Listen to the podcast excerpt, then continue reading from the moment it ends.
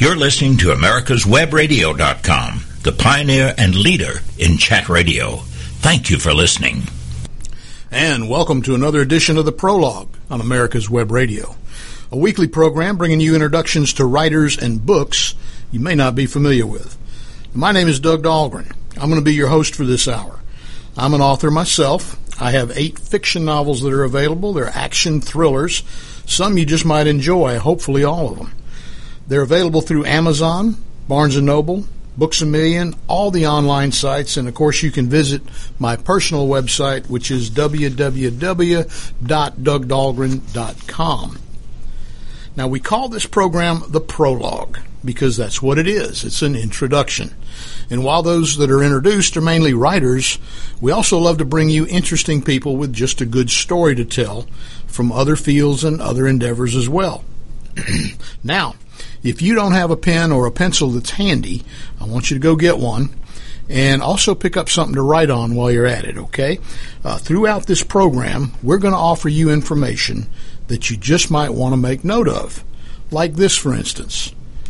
If you or that someone you know has a book or maybe that interesting story that needs to be told, you can reach out to me through email, and there's two ways to do that. There's Doug at americaswebradio.com or Doug at DougDahlgren.com. I'd really like to hear from you uh, about yourself or that friend that needs to be on the radio. And of course, we also want to hear from you folks that are just listeners. Let us know what you think of the show. If you enjoy the guest, if you enjoy the way we're doing this, if you got any suggestions or comments, use that same email and let us know about it. Now, today, we bring you an author and, and a very special one at that. Valerie Joan Connors is here. She's in studio, and I'm very happy to have her here on the program. She has four novels in print, and she's here to tell us about all of them, and particularly her latest, which is titled A Better Truth. Welcome, Valerie. How are you doing this morning? I'm fine, thanks, Doug. Thanks for inviting me. Well, we're tickled to have you. You're one busy lady. I'm proud you've taken an hour out of your schedule to be here with us today. Thank you very much. Now, I know that the audience today is going to be uh, sky high because simply you draw a crowd wherever you go to speak. So we're looking forward to great numbers today. But before we really get started with your interview, there's a couple of special groups that I have to recognize, and I hope you don't mind my doing that. First of all, our folks serving in the armed forces of this country. They're stationed all around the world, working hard to keep us safe every day a lot of times we take that for granted. We just uh, get up and we go about our business, and it's just like every other day. But there are people out there working hard to keep it for us, so we want to remember them. Freedom is not free, it's bought and paid for daily by those men and women in uniform.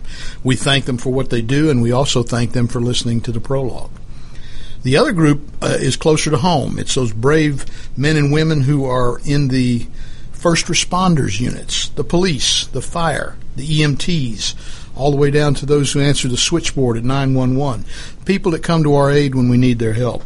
We don't want to forget them. We want to remember what they do and thank them for being there. Now, Valerie Joan Connors, that's a name that uh, resonates through a lot of the groups and meetings that I've been to in the last number of months. Everybody knows Valerie. She has four books out. Your first was originally self published and then later polished up and professionally published under the title of A Promise Made. Now, understand that's kind of a historical recollection. Uh, what was the original title when you self published it? The original title was Give Me Liberty, because, of course, Give Me Liberty or Give Me Give Death. Me death. it was a, a story about uh, domestic abuse. Now, that inspiration was based on your mother's experiences, right? Yes, that's okay. correct. Okay, that's right. Tell us how you came about this. I mean, how did this how did this book develop? Yes, I love this story about this this first book. Um, my mother was a poet, and she did some writing, and she wrote a lot of journals and that sort of thing. And uh, she wrote a lot of the time when she was upset about things. She used it as a way of working through um, thoughts that she was having trouble with. And uh, when she died in 2001, she had all of her papers and letters and poetry and all that sent to me. And I promptly put it in the closet and shut the door and didn't take it out again for nine years because I couldn't bear the thought of looking at it yet. It was just too soon. It's a natural reaction. Yeah. So when I finally took it out, um, I was looking through everything and I came across some letters that she had written to her mother um, during the time when she was in New York City, when she had left her abusive husband with her, uh, along with took her three year old son with her and moved away to New York to start over. So as I was reading those letters, I just decided that that was a story that needed to be told, and um, I also was able to rewrite history for her a little bit. Yeah, New York doesn't sound like a right place to go to try to start over. I mean, that's a pretty rough town, wasn't it? Yeah, it was. Um, all her life, she told me stories. Um, she was actually only there for five months or so in reality, but she told me some really funny stories about jobs that she had, and a lot of that stuff is is true and is actually in the book. What was it that made you uh, pull these letters out? I mean, you said you just happened to get them out and go through them. Wasn't there a particular event, something going on?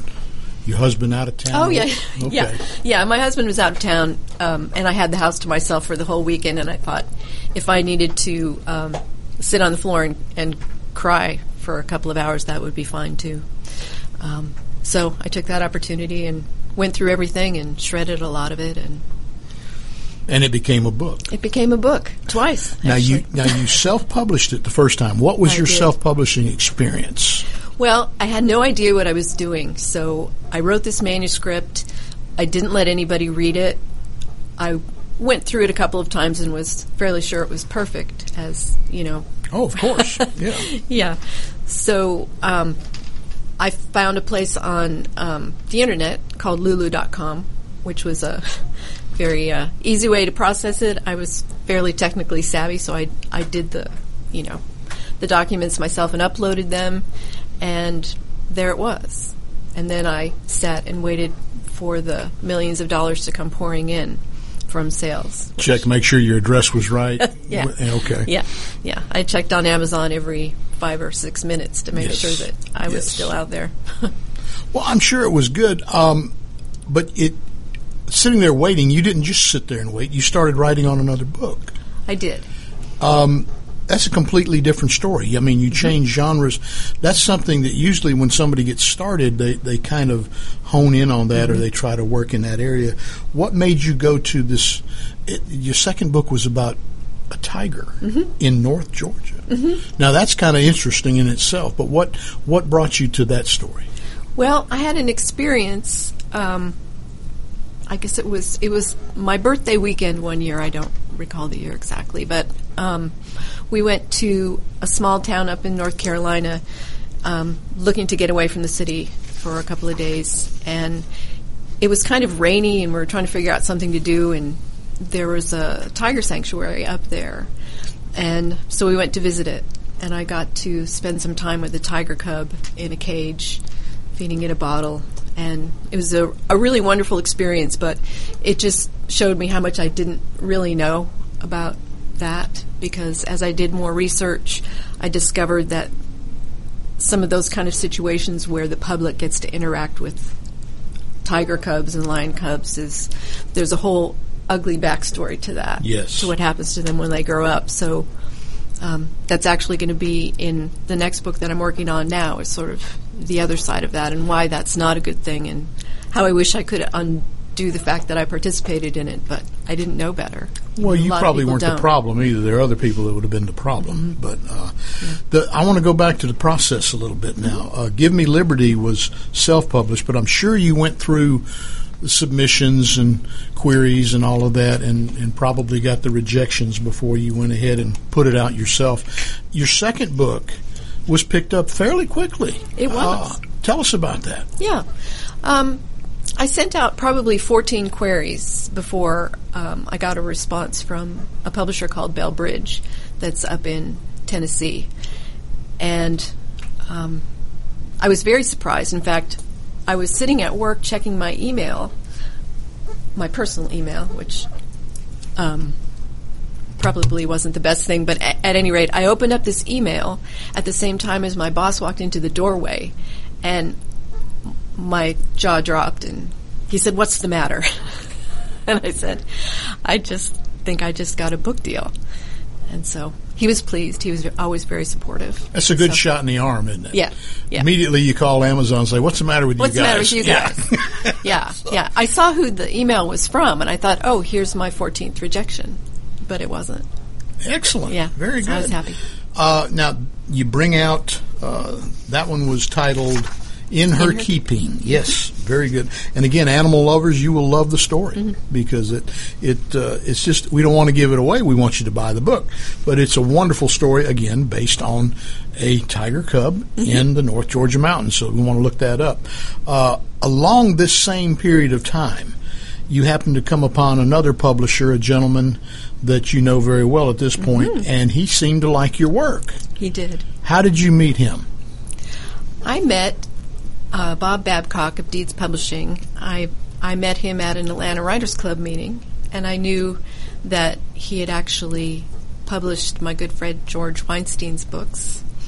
And he got a copy of In Her Keeping, and he he read it, and he sent me an email and said that um, he really really enjoyed it, liked my writing style, and if I wrote another book, he wanted to see it. Excellent. So I did. You mentioned George Weinstein. That's another name that seems to pop up everywhere. You know, he's just omnipotent. He's Mm-hmm. I all know. over the place. He's all over the place. We're any rate. often all over the place at the same places at the same time. Yeah, that's interesting. Yeah, how he does that. Yeah. Uh, so you finish up this third book, and tell us a little bit about where does the idea come from for this mystery, Shadow of a Smile? Where did that come from? That, I'm not sure where that one came from. That was sort of a, a collage of ideas that that I had thoughts about places that I enjoyed. It's set partially in Southern California. I have lots of fond memories of the time I spent down there. Um, the Midwest, where I'm from originally. Um, and I just thought, what if everything that you thought was true about your life turned out to not be true? And kind of let it unroll from there. Now, I assume that Mr. Babcock decided he wanted to publish this right away. Yes, he did. Okay. He did. Compare that experience with us to the other publisher with book two. How did they contrast and, and, and how were they alike? How were they alike? They were alike that they were both very kind and supportive and taught me a lot about the way the business works. Your input, was it welcome or? It was. It was. Um, there was a little difference in the way the um, things like the the title and the book cover. Um, with In Her Keeping, that was something that was really decided at the publisher's level, and for marketing reasons, they felt like they knew best about those sorts of things, and they were good about sharing that with me and letting me give my give my input, but you know the, they made those decisions. And so uh, with deeds, it's it was a little different experience for for that part of it. I said, "This is the working title that I've been using. Um, you'll probably want to change it." And Bob said, "No, I like that title." Okay. so he asked for some ideas about what I thought should be on the cover, and I said, "A nice Southern California beach sunset and a lady on a stage in a red sequin gown with a microphone singing and I'm I'm going off in all these directions and he said, "Time out. Let's like give me one one picture." So I found him one. And he went out the next day, found the uh, photographer, bought the picture and put it on. Outstanding. Very good. Folks, we're here this morning with Valerie Joan Connors. You're listening to the prologue, and we're going to be back with more from Valerie after these messages. When four members of Congress all die within four months, each of their deaths appears to be from natural causes. But when mysterious messages begin to appear in the form of quotations from long dead revolutionary heroes, one reporter sets out to prove the existence of a serial killer. His search discovers dark secrets and an assassin shielded by people who need the very services that only he can provide. The Sun Silas Rising, a novel by Doug Dahlgren, on Kindle or paperback through Amazon.com. Obamacare is failing. We all know that, but you need to know why and what you can do to get us back on the right track. Visit us at ObamacareWatch.org. This is Grace Marie Turner of the Galen Institute. Join us at ObamacareWatch.org. Affordable health insurance was the promise of Obamacare, but for many, the government mandate caused more problems than it solved. This is Dr. Elena George from Medicine on Call, and I want to tell you about a truly affordable alternative allowed under Obamacare, Liberty Health Share. Liberty Health Share bypasses doctor and hospital panels, giving you the freedom to choose and with a maximum of $500 out of pocket per person and 100% coverage up to $1 million per year per occurrence, you can rest assured knowing you and your family are protected. Coverage starts as low as $107 per month and also includes dental, vision, pharmacy, and holistic care. Liberty HealthShare puts you back in charge of your health. Visit them online at libertyoncall.org. Again, for a true affordable alternative to Obamacare, visit libertyoncall.org or call toll free 1 800 714 6993 today. You're listening to America'sWebRadio.com, the pioneer and leader in chat radio. Thank you for listening. And we're back. You're listening to the prologue on America's Web Radio. Our guest today is Valerie Joan Connors, and Valerie's here primarily with her newest book, A Better Truth, but she also has three others that are out there in print, and we've been talking to her about those and how they came to be. Uh, I think it's probably uh, the right time to say, Valerie, tell the folks where can they find out more on their own? Where can they go to find out more about you and your work? Great. Uh, my website is www.valeriejoanconnors.com. And there you will find the first chapter of each of my books that you can take a look at. There are links to where they can be purchased at Amazon, uh, online booksellers everywhere, and through Deeds Publishing um, directly. Excellent. Now, your your second book, again, just to recap real quick, In Her Keeping, was published by who? Bell Bridge Books. Bell Bridge Books. Mm-hmm. And then during that process, uh, you actually met the folks with Deeds Publishing, who are now out of Athens, Georgia, a gentleman named Bob Babcock. And he liked your work and he decided that he wanted to see your next manuscript, which turned out to be Shadow of a Smile. Mm-hmm. And uh, that went over quite well. You were happy with the way that process worked? Yes, that was a, a, great experience. Like I was saying before the break, um, the cover the the son Mark Babcock does the cover designs and he's won awards for them before and he just does a great job. He has a way of pulling out what you're thinking without very much input from me. So so that's wonderful. Excellent. Yeah. And that wasn't just said, this is it, this is what we're doing. You were included in that decision. Oh, yeah, yeah. It, okay. Is this what you had in mind? Yes, absolutely. It's wonderful. Yeah. That sounds great. I like writers. it when I get exactly yeah. what I want. Yes, we all do. now, uh, Deeds released that book for you, mm-hmm. but during that same period of time, you got to talking with Bob about your first book. You weren't really satisfied with the way things were going with it. And, yes. Uh, so what happened there? How did that happen? Yeah, I talked to Bob a couple of times about that first book because it wasn't leaving me alone. It was still in the back of my mind. I felt like it really hadn't a cha- had a chance, and it was a story that really needed to be told. So I mentioned it to Bob a couple of times, and I was working on doing some edits to it.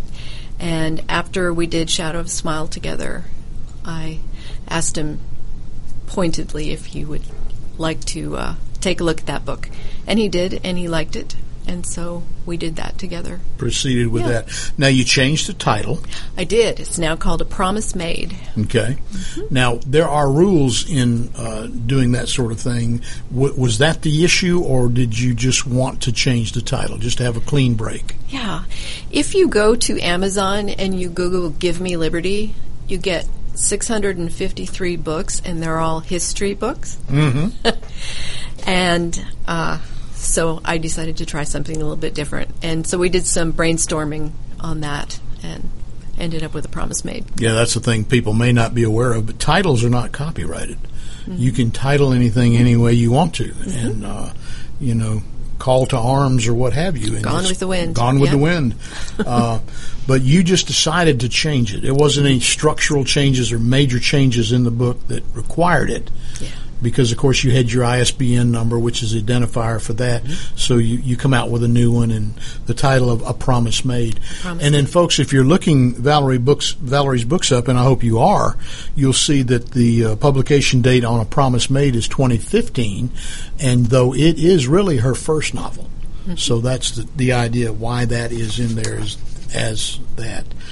That brings us to what we're here about. We're here for a better truth. That's now out. That is your newest, and you really can't make up your mind what you want to be when you grow up because now you have written a thriller. Uh-huh. Tell us about that. Tell us a little bit about it. Well, first of all, um, I was I was late getting started with writing. I was in my 50s before I started, and so I'm kind of like a kid in a candy store now. I'm just trying every genre, just hopping around historical fiction, women's fiction, and now a thriller. And the thriller was so much fun to to write. I had such a good time with it because you can get kind of twisted with people, and they can do unusual things and. You or don't you have can to make them do unusual you things. can make yes. them do unusual things.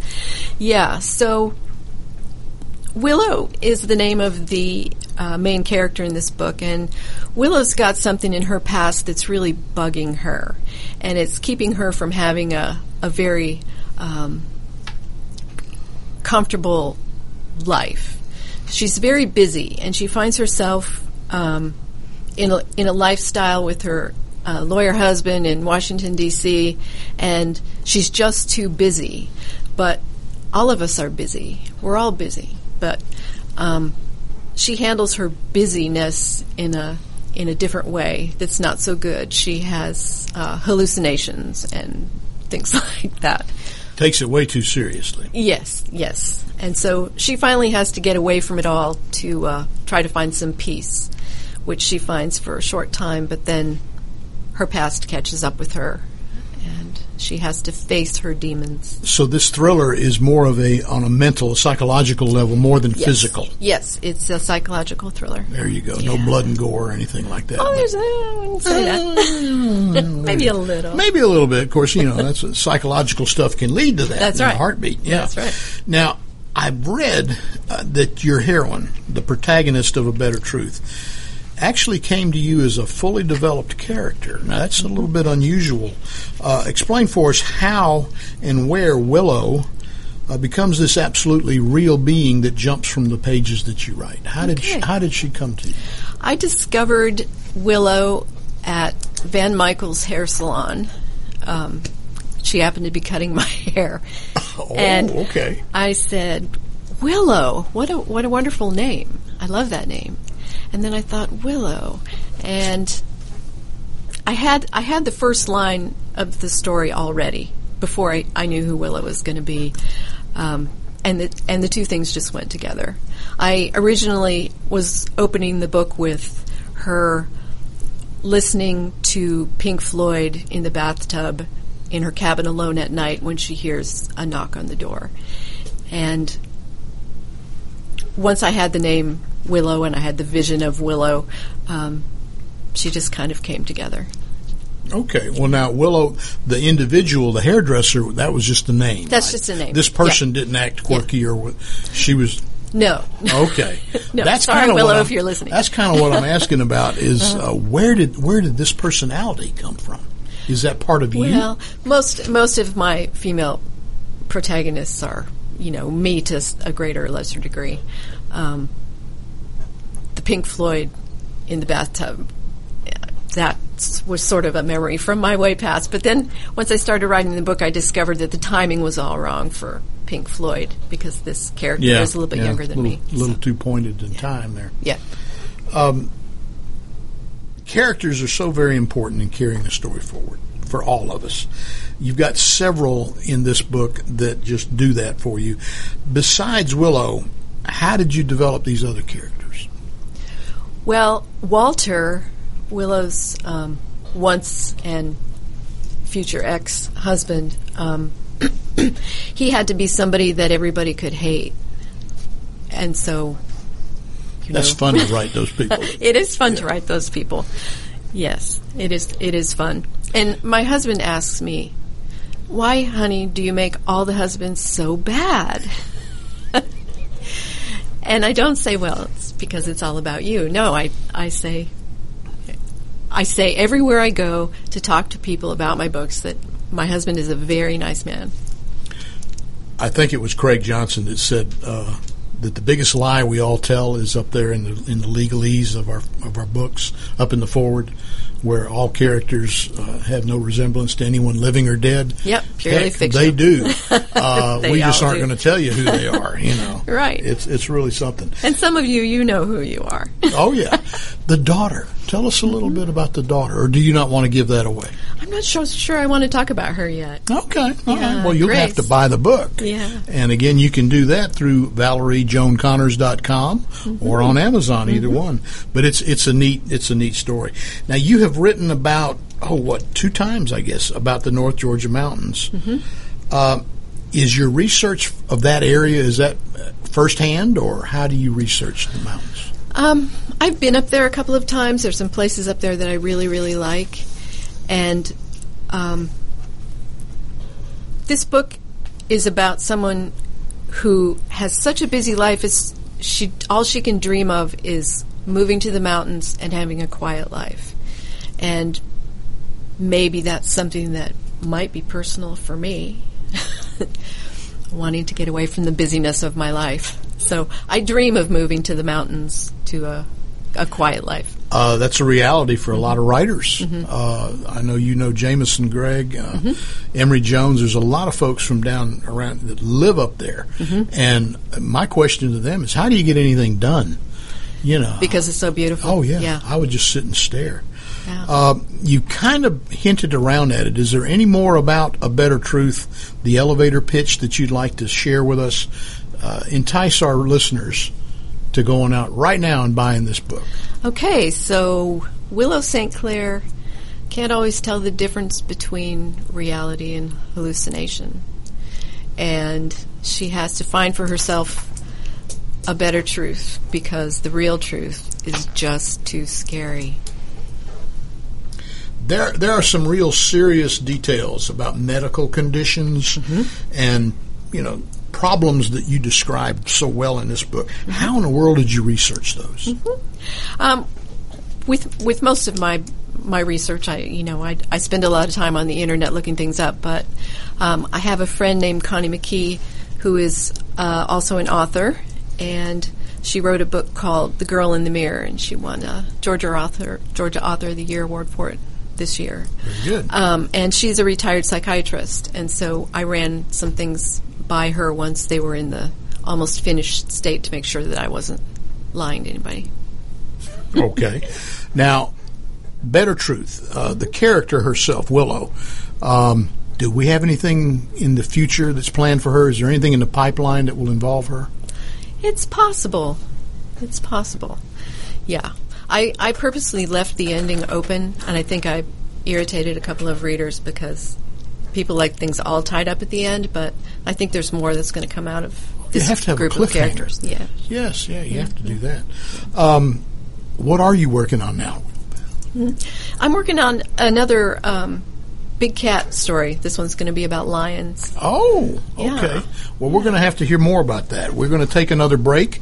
You're listening to the prologue on America's Web Radio. We have in studio Valerie Joan Connors with us, and we're going to be back with more from her after these short messages. Whether cruising the strip in a 57 Chevy or taking the family on a vacation in a 71 Oldsmobile Vista Cruiser, you need to tune in to Classic Cars with Steve Ronaldo and Jim Weber every Saturday from 8 to 9 a.m. on americaswebradio.com.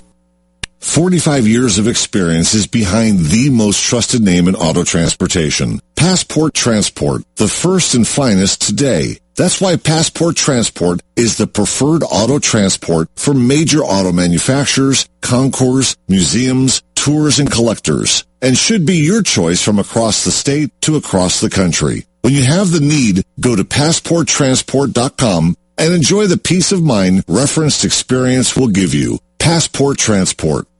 With all the back and forth in today's politics, it seems as though the Constitution gets lost in the mix. If you want to brush up on your Constitution, then join Michael Conley every Wednesday from 4 to 5 p.m. for the show Our Constitution on americaswebradio.com. When four members of Congress all die within four months, each of their deaths appears to be from natural causes. But when mysterious messages begin to appear in the form of quotations from long dead revolutionary heroes, one reporter sets out to prove the existence of a serial killer. His search discovers dark secrets and an assassin shielded by people who need the very services that only he can provide. The Sun Silas Rising, a novel by Doug Dahlgren, on Kindle or paperback through Amazon.com. Did you miss a show that you really wanted to hear? All of our programs are available for download on americaswebradio.com and on iTunes. You can listen to your favorite programs on americaswebradio.com anytime you like. This is americaswebradio.com, the best in chat radio designed just for you. And we're back. We're listening today to Valerie Joan Connors. She's here in studio. She's telling us about her writing, her books, and we were asking her at the break, and I probably got in here too quick with that question. I want to go back to it. Exactly what are you working on now? I'm having so much fun again with this book, but um, In Her Keeping was about uh, Tiger Sanctuary, and a woman sort of puts her life back together. Um, after a, a, difficult divorce and that sort of thing. And uh, those two characters are going to continue into this next book. Um, the main character and, and the man who owns sa- the sanctuary. Um, and this one is going to be set in Africa, and it's going to be about lions, poachers, and um, the canned hunting, trophy hunting business that's sort of been in the news lately and is sort of a hot button issue with some people. Now, are you going to get Mr. Babcock to spring for a trip to Africa for some research? Maybe so. That would maybe be good. so. Yeah, that sounds good. uh, I want I want to kind of change gears a little bit here. Some people think these are silly questions, uh, boilerplate type stuff, but you know we have besides the readers who, who listen to us. We have other writers, mm-hmm. and there are a lot of writers who uh, don't get, quite get off the dime. But I want to, we want to try to to help them with questions that they have because we never know who's out there. Mm-hmm. Uh, the process that we all go through, uh, that we use, and I'm, if you'll allow me, I'm including myself mm-hmm, in that. Sure. But it's very personal and everybody looks at it and does it differently. And yet, there are things that everybody out there can learn if they're hearing from. What are the main elements in your writing process? Can you do that? I can, sure. Um, first of all, I have to say that the, that the most important thing in my writing process is that back in 2010, I joined the Atlanta Writers Club. And I did that right after I self published the first book and realized I didn't have a clue what I was doing. So I've listened to lots of other writers um, and authors and people in the business talk about how they do their work and and I've learned an awful lot from them. But in my life I have a full-time job as the CFO of an engineering firm in Midtown and I don't get to write every day. People will all tell you if you're a writer you have to write every day and I wish I could write every day but I can't. Um, so I'm sort of a binge writer.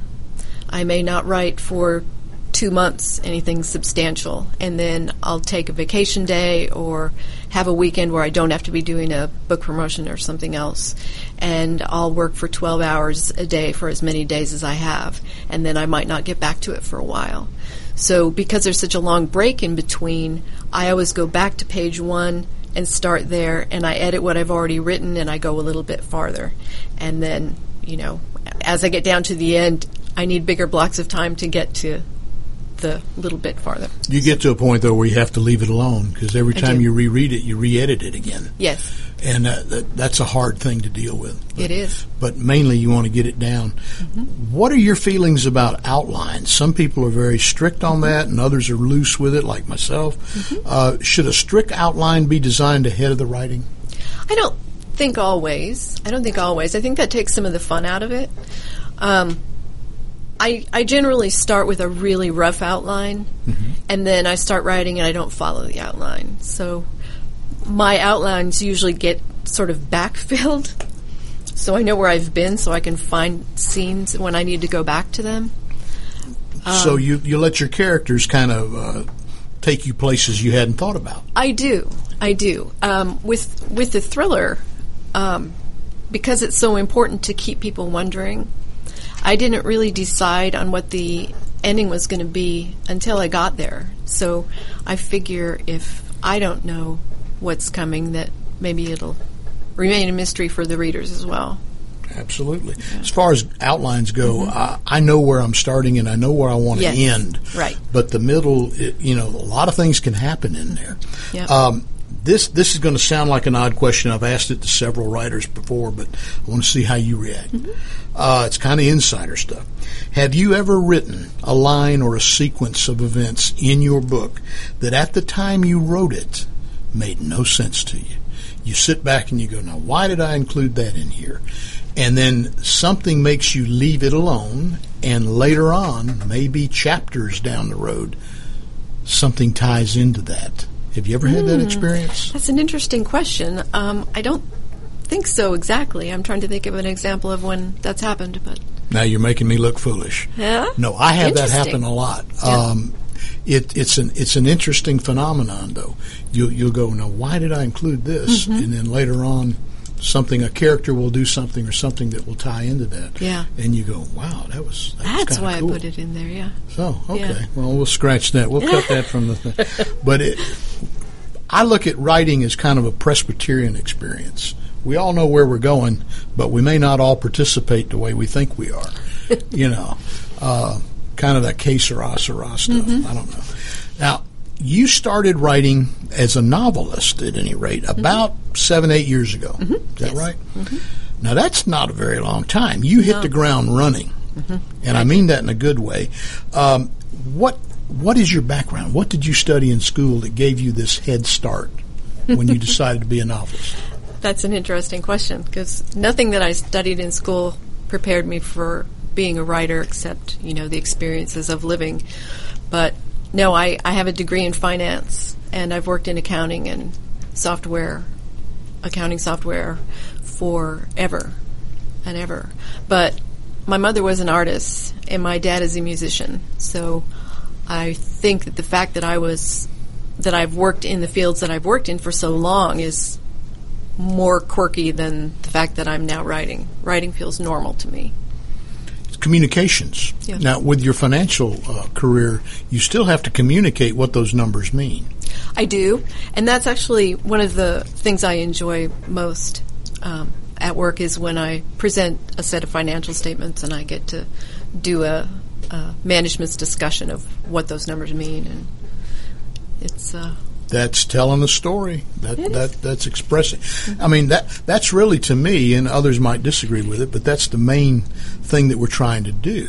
We have something in our head we want to share with people, uh, and and telling that story is an important thing. So I mm-hmm. think the background is perfect uh, Yeah. because we all have to justify our existence, explain to people why we did this, mm-hmm. and and that really is what we're trying to do when we're writing a book. yeah. So, all right. Now, storytelling. Have you ever considered yourself a storyteller? Um, With numbers, you want to be clear. you know. Yes, during during the day I have to tell the whole truth and nothing but the truth. Mm-hmm. Uh, but it's fun to make stuff up. Now, when you were going through your mother's papers back in the early days, um, was that really what kick-started you and said, "Oh, I need to write this story"? Yeah, that was that was the catalyst. That was um? I always knew I wanted to to write a book, and I always knew that someday I would dream of a an author's lifestyle, which, as you and I both know, is spent on the yacht half the time and in Italy in a villa the other half of the time, writing and drinking coffee. it's true. It's it's hard to keep up with all the places I've been and, and think like, who are we kidding? uh, I have an office, and I'm sure you do too, and that's do. pretty much it. Yeah. But people think that uh, you know we do a lot of this research, and like I said, you'll need to talk to Bob. I think a trip to Africa is probably exactly what you need to do. I'm sure. I'm sure he'll He's, be fine with that. he's going to love me for saying that, but that's that's the way it works. um, you said earlier you were from the Midwest. You kind of stepped on this question ahead of time, but you are the epitome of the Southern lady. oh, thank but you. What is your background? Where were you born, and what are your experiences through life? I was born in Upper Michigan. In a little Yooper? I'm a Yooper. Yes, I was uh, born. My family lived in Carney at the time, but I had to go. My mother had to go to Menominee to give birth to me because there wasn't a hospital in Carney. It was that small. Uh, when I was nine years old, we moved to Oregon, and I spent my formative years there. And when I became an adult, I bounced up and down the West Coast a few times, and then uh, moved to Georgia in 1996. Being from Upper Peninsula, you know what a pasty is. I do. Pasties are It's- delicious. It's not something at some adult nightclub either. no, it is not. They actually have bakery shops that are. Mm-hmm. That's the headliner, pasties up there. And We'll have to get together some weekend with our families and we'll make pasties. Yeah. Um, where was college for you? I went to college all over the place. Uh, I went to the University of Oregon to do the bulk of it, and then I moved to Southern California and I took some classes at San Diego State. Um, I actually took a class or two at Georgia State, but my degree is from Portland State University in in uh, Portland, Oregon. Did you write at all other than term papers uh, in school? Did you write for the school paper or anything like that? No, no. In in the early days when I was trying to decide what I was going to study, you know, back when I was at the Uni- University of Oregon, I took some writing classes, and it was not unlike the experience I have now, where you know some people love every word I write, and then other people not so much. It's just it's so subjective. You know, I find that with instructors though too. How about in your family? Uh, what size family, and were there any other writers in that group? Um, it's my brother and I, mom and dad. That's it. No other. Uh, mother was was a poet, and she did uh, some short stories.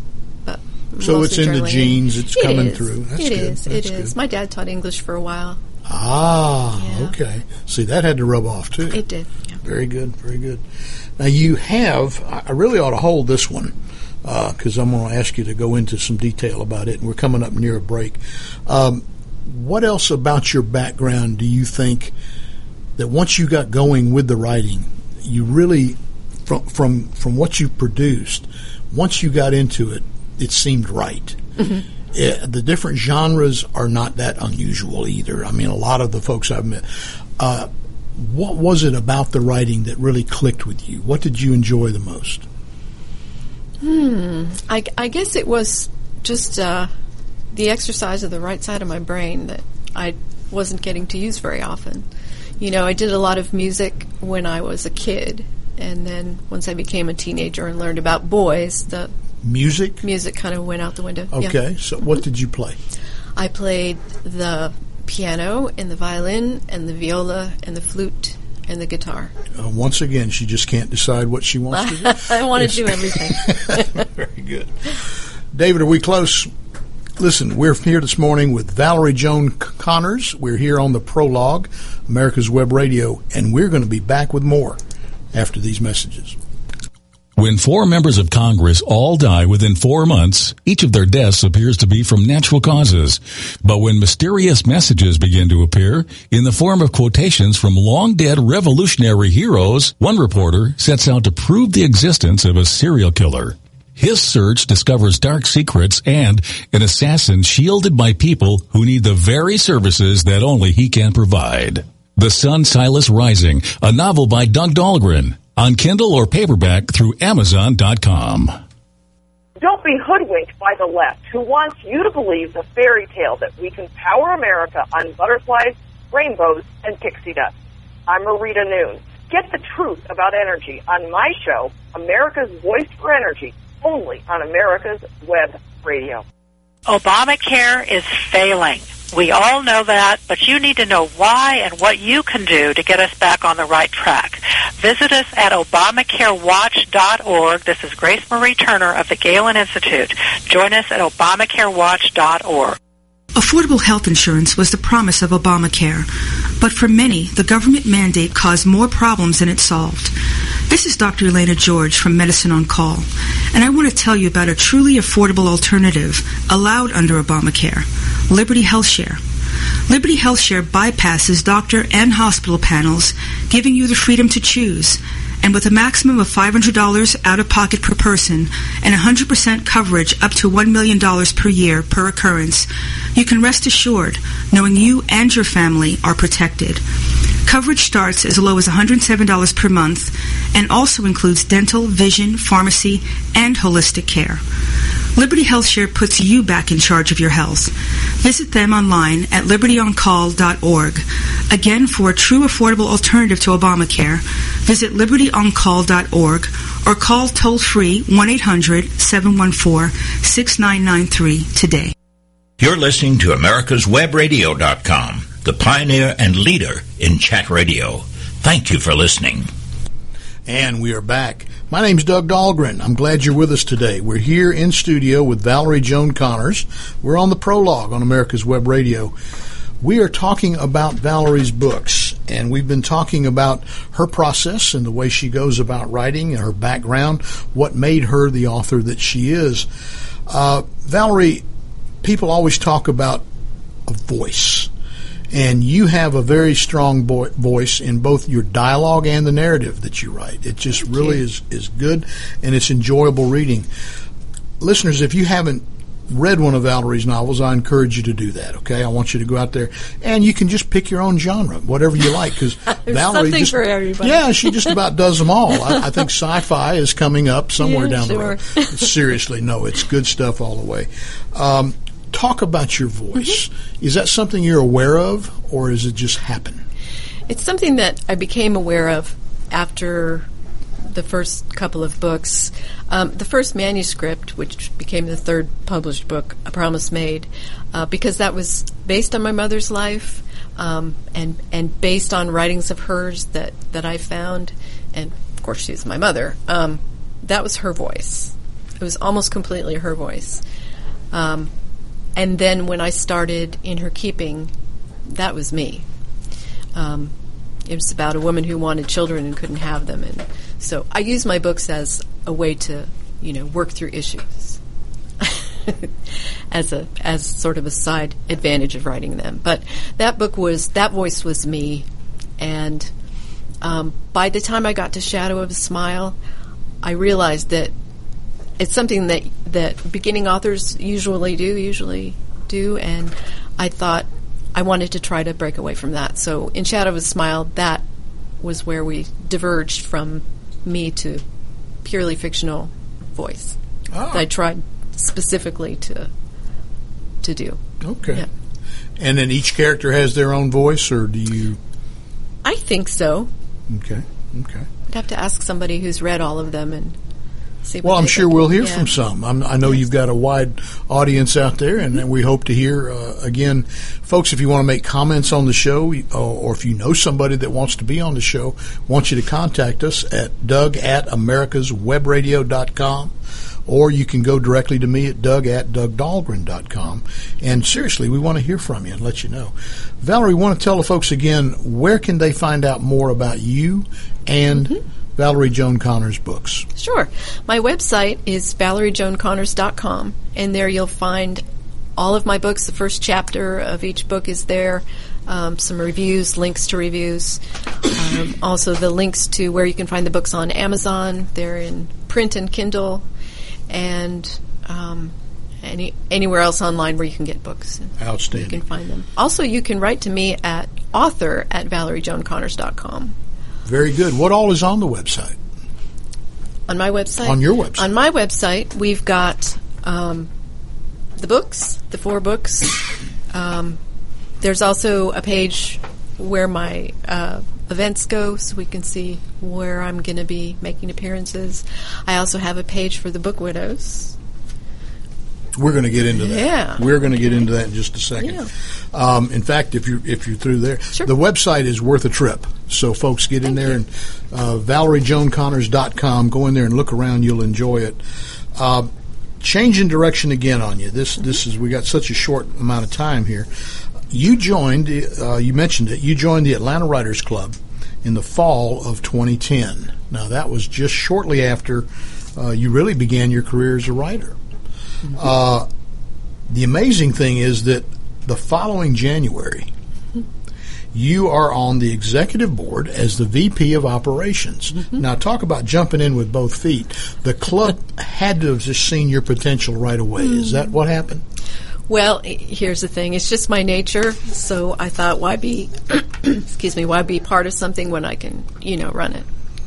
Because There you go. Well, you did just that because what was did. Mm-hmm. it? About two years later, you get elected as the president, and you serve for a two-year term there. Tell us a little bit more. Here's a sales pitch on the Atlanta Writers Club. Why Mm-hmm. why should writers be interested in that? Oh my gosh. If you live in the Atlanta area, um, and even if you don't, um, the Atlanta Writers Club changed my life in so many ways. Um, we have monthly meetings, third Saturday of the month at Georgia Perimeter College, which is now Georgia State University Dunwoody campus, at 1.30. And you can find out more about the Atlanta Writers Club at atlantawritersclub.org. We have a, a program every month where we have two presenters, authors, people in the business. Um, George Weinstein runs two conferences a year. Who? My friend, author George Weinstein, who just has a new book out, by the way, called Aftermath. Oh, Got to look for that. okay. Well, we'll, we'll- how do you spell it? Aftermath. Aftermath, one Okay, word. okay. Mhm. Yeah, it's got a pretty pretty cover with uh, black and red.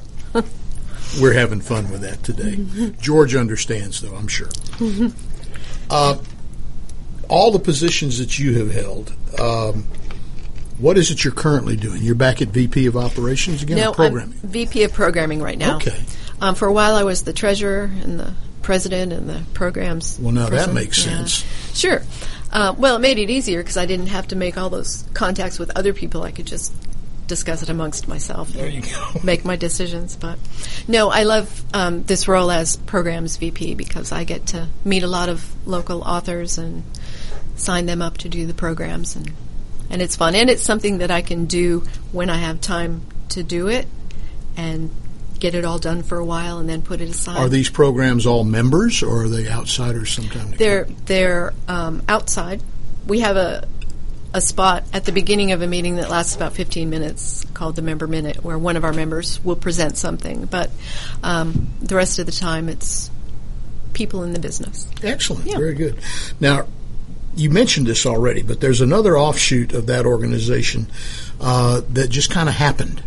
You were at a meeting uh, with a bunch of other fellow female writers, and uh, through that, uh, this little subculture was born. Tell us a little bit about the Book Widows. Sure. Um, we were actually at a, a deeds function at uh, Jeremy Logan's house, uh, another deeds author. And at the end of the night, four of us were leaving, and we ended up standing in the kitchen by the back door at the same time. And they said, "Val, where's your husband?" And I said, "Oh, he's at home. You know, I let him off the hook this time. We, we do so many of these events." And I said, "Where's your husband?" Well, he he's at home. I let him off the hook. So all four of us were in the same situation without our husbands. And Rona Simmons, who um, is a, a brilliant marketer as well as a wonderful author, um, with a new book called The Martyr's Brother, that's just out this week. Um, she said, "It's like we're book widows," and I said. Well, it's not really. It's like our husbands are book book widows if you think about it. The widowers. But she said, no, no, let me think about this. So she did, and, and she put some things together, and she made some um, inquiries, sent some emails out, and before we knew it, we were being asked to speak at all of these places, at the Georgia Writers Museum and at some libraries and uh, book clubs, and we talk about the difference between the way men and women read.